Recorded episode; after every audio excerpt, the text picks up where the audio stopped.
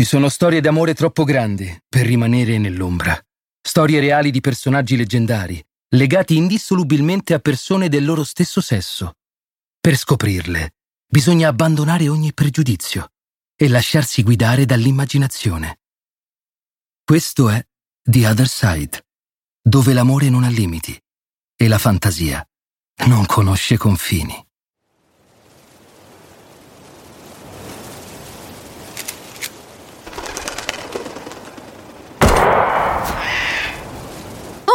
altro! Se solo potessi vedermi. Non ci crederai, ma sono diventata brava, sai.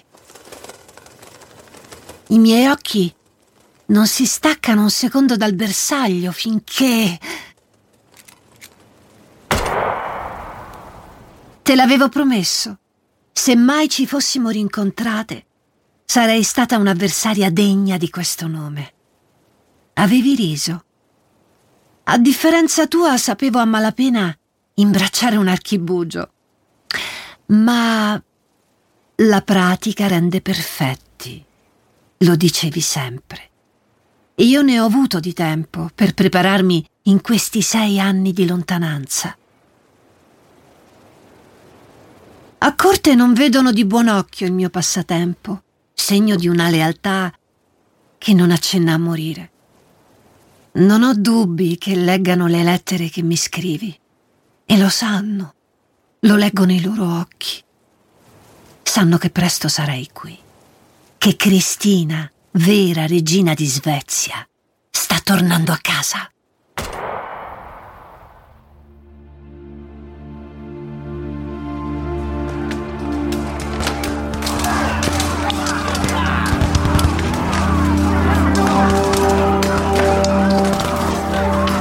1632. Alla corte di Svezia arrivano notizie preoccupanti dal fronte tedesco. Da 14 anni l'Europa è devastata dalle fiamme della guerra. Un fuoco che non fa distinzioni e avvolge fra le sue fiamme soldati, nobili e re.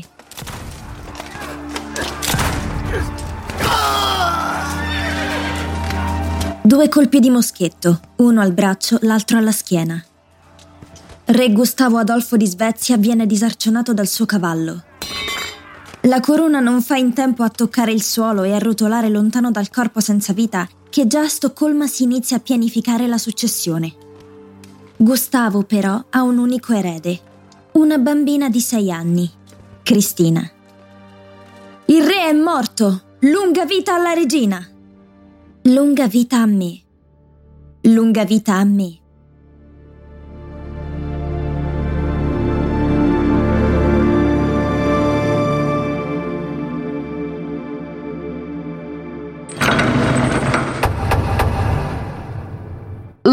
Contessa Ebba Lansdotter Sparre.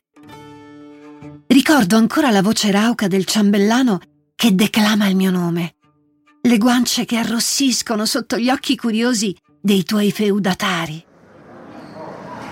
Mia madre aveva ragione.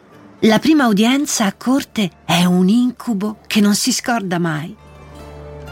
Ti cercai per tutta la stanza, lanciando occhiate furtive in ogni direzione. Erano stati chiari. Tieni lo sguardo basso, non parlare a meno che non ti venga rivolta una domanda. Fai la riverenza e non alzarti fino a quando la regina non ti darà il permesso.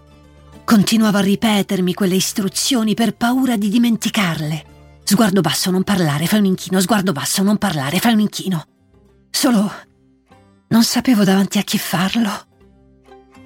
Sì, avevo visto qualche tuo ritratto, ma nel frattempo eri cresciuta e guardando il pavimento era difficile capire chi fra i presenti indossasse una corona. Camminai un passo dopo l'altro finché una ragazza di fronte a me si rifiutò di lasciarmi passare, squadrandomi dalla testa ai piedi. Alzai timidamente gli occhi. L'età mi sembrava che corrispondesse il vestito era sfarzoso a sufficienza. Mi inchinai. Solo al termine della cerimonia mi dissero che quel giorno non eri presente. Non lo eri mai. Ci tenne a sottolineare il ciambellano. La regina preferisce trascorrere il suo tempo nelle stalle o nella biblioteca. Imparai presto a riconoscere il disappunto nelle sue parole. Il suo tono, però, non faceva che accrescere la mia curiosità. Quand'è che avrei potuto incontrarti? Ero stata chiamata a corte per essere la tua dama di compagnia, una confidente, un'alleata, un'amica. Solo dopo una settimana capii che eri tu a non volermi incontrare. Rinchiusa nella mia stanza, non avevo altro passatempo se non quello di lasciar correre le dita sui tasti di un vecchio clavicembalo. L'accesso alla biblioteca mi era precluso. Era il tuo regno. Un luogo che non avresti certo condiviso con me, una stupida ragazzina. La belle comtesse. Così mi chiamavano tutti a palazzo. Nulla più di un bel viso. Ah, l'Atene del Nord. Stoccolma, la mia città, risorta come una fenice dalle ceneri della guerra. Scultori, scrittori, pittori e intellettuali. La capitale brulica di vita. È impossibile svoltare un angolo senza imbattersi in un artista in cerca di fortuna, un poeta che decanta i propri versi. Oh muse, concedetemi questa grazia, che il mio regno sia ricordato per questo. Dopo Alessandria d'Egitto, Roma e Firenze, ora tocca alla Svezia, un'enclave nel nord Europa sotto la protezione di una nuova regina, una donna di quelle che il mondo non ha mai visto. Una regina senza reame, una cattolica senza fede e una donna senza vergogna. Parole lusinghiere, pronunciate niente meno che dal Papa, ma che erano in tanti a condividere. Perfino io, quando ti incontrai per la prima volta, rimasi stupita. Gli stivali sporchi di fango, le brache e il farsetto sgualciti. Rientravi da una battuta di caccia, con una preda insanguinata sulla spalla, in testa una matassa di capelli impossibile da sbrogliare. Ridevi sguaiatamente con i tuoi compagni d'avventura. Fu solo quando incrociasti il mio sguardo che capii di non trovarmi di fronte al guardiacaccia, ma al cospetto della regina di Svezia. Non eri la prima a scambiarmi per un maschio. Perfino le balie il giorno della mia nascita furono tratte in inganno. Si affacciarono timidamente nelle stanze di mio padre, temendo la sua collera, ma lo sguardo duro del re si sciolse in un sorriso. Ancor meglio, sarà intelligente, disse. Si è già presa gioco di tutti noi.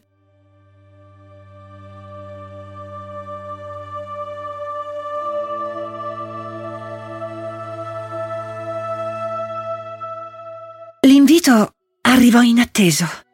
Finalmente era richiesta la mia presenza nella biblioteca. Ti trovai curva su un enorme volume, grosso come non ne avevo mai visti prima. Sai leggere? ti chiesi io, senza alzare lo sguardo dalla pagina per paura che i tuoi occhi mi stregassero. Mi avvicinai e riconobbi subito la grande illustrazione del demonio sulle pagine ingiallite. La Bibbia del diavolo. Oh! Non riuscivo a crederci. Dopo anni passati al fianco di damigelle che non sapevano parlare d'altro se non di uomini vestiti e ricami, potevi essere tu, Ebba, quella giusta. Chiesi il permesso di studiare il libro più da vicino e tu, sorpresa dalla mia conoscenza, mi desti il tuo benestare con un cenno della mano. I tuoi occhi erano solo per me. Vedevo in te la stessa passione che mi bruciava dentro ogni volta che le mie dita sfioravano la pagina. Mi voltai rapida alla ricerca di un altro volume sulla libreria. Lo posai sul tavolo, pregandoti di dargli un'occhiata. Si intitolava Il trattato dei tre impostori. Cercai il tuo sguardo sconvolta. No, no, non poteva essere. Era una leggenda, un libro perduto, o che sarebbe stato meglio rimanesse tale. negava la religione, tutti i principi con cui era stata cresciuta. Non dovremmo, noi...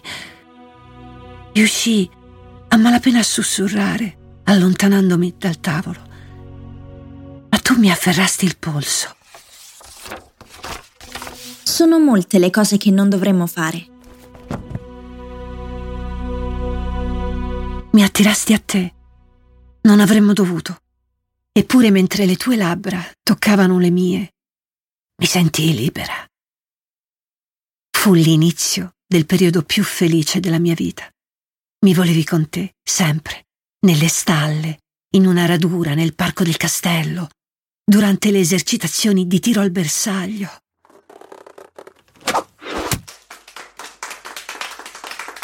Provavo ogni tanto a farti vincere, ma la tua mira era pessima. La pratica rende perfetti, ti dicevo, per paura che ti scoraggiassi e decidessi di tornare al tuo clavicembalo. La verità è che non volevo imparare. Mi piaceva che tu fossi lì, alle mie spalle, ad avvolgermi in un abbraccio, le tue mani sulle mie, per aiutarmi a prendere la mira. Andammo avanti così, tra esercitazioni e serate in biblioteca, finché un giorno, da una fessura nella porta, qualcuno ci vide. Il segreto non era più solo nostro. Arnold Johann Messenius, che sia di esempio per tutti gli altri. Come potevi fingere così tanta indifferenza? Era lo storico di corte. L'avevi nominato tu stessa. Un uomo adorato tanto a palazzo quanto tra i bassifondi di Stoccolma. E tu lo facesti decapitare sulla pubblica piazza. Sono stati i miei consiglieri a deciderlo. Aveva scritto un'orribile satira in cui si prendeva gioco della corona. Stavi mentendo era che Messenium ci aveva viste mentre ci baciavamo. Ti vergognavi ad ammetterlo, ma c'erano segreti che preferivi tenere per te. E io ero uno di quelli. Ti sputai addosso tutta la mia rabbia per quella decisione imprudente, solo l'ultima delle tante che avevi commesso in quegli anni, come la tua ostinazione a rifiutare il matrimonio. Ci vuole più coraggio a sposarsi che ad andare in guerra. Come potevi non capire che c'erano obblighi a cui dovevamo attenerci, che ci sarebbero state conseguenze se non ci fossimo comportate come gli uomini si aspettavano da noi? Non sono loro a comandare, sono io la regina. Lo eri, ma non lo saresti rimasta a lungo con quell'atteggiamento. Tu però non sembravi preoccupata. Sanno da tanto tempo che non avrò eredi e per noi ho in mente altri piani.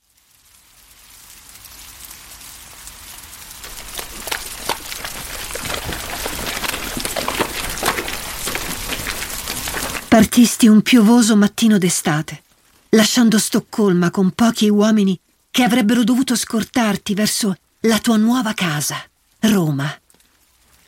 La notizia della tua abdicazione raggiunse presto anche i più remoti villaggi del paese e l'incoronazione di tuo cugino Carlo fu accompagnata da grida di gioia e festeggiamenti.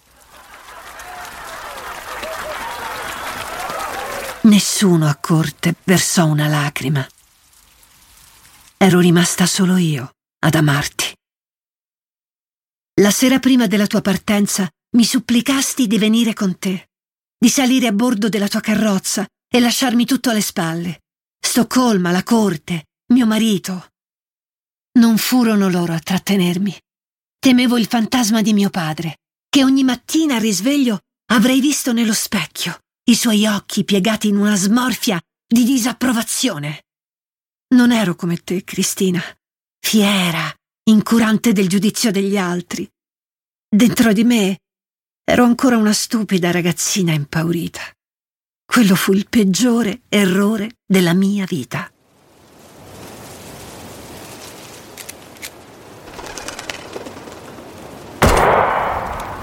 Ora stai tornando.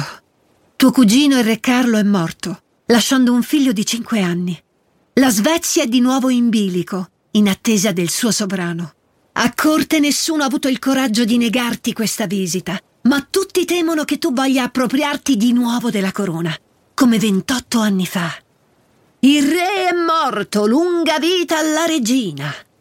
Il re è morto, lunga vita alla regina. Leggono le mie lettere, alla ricerca di un qualche indizio, di una parola che suggerisca un complotto per riportarti sul trono. Non hanno ancora capito che il potere non ti è mai interessato. Stai tornando per me. Ebba. Ebba. Il mio sposo mi ha proibito di incontrarti. Ho dato ordine a due delle sue guardie di seguirmi in tutti i miei spostamenti. Può provare anche a rinchiudermi nella mia stanza, ma non riuscirà a impedirmi di vederti, di perdermi di nuovo tra le tue braccia, mentre mi cingi in un abbraccio e le tue mani cercano le mie per guidare il moschetto verso il bersaglio. Per essere di nuovo libere. Così si conclude la dolce storia d'amore tra Cristina ed Ebba. Nobildonne, anime passionali, omosessuali. Podcast Story.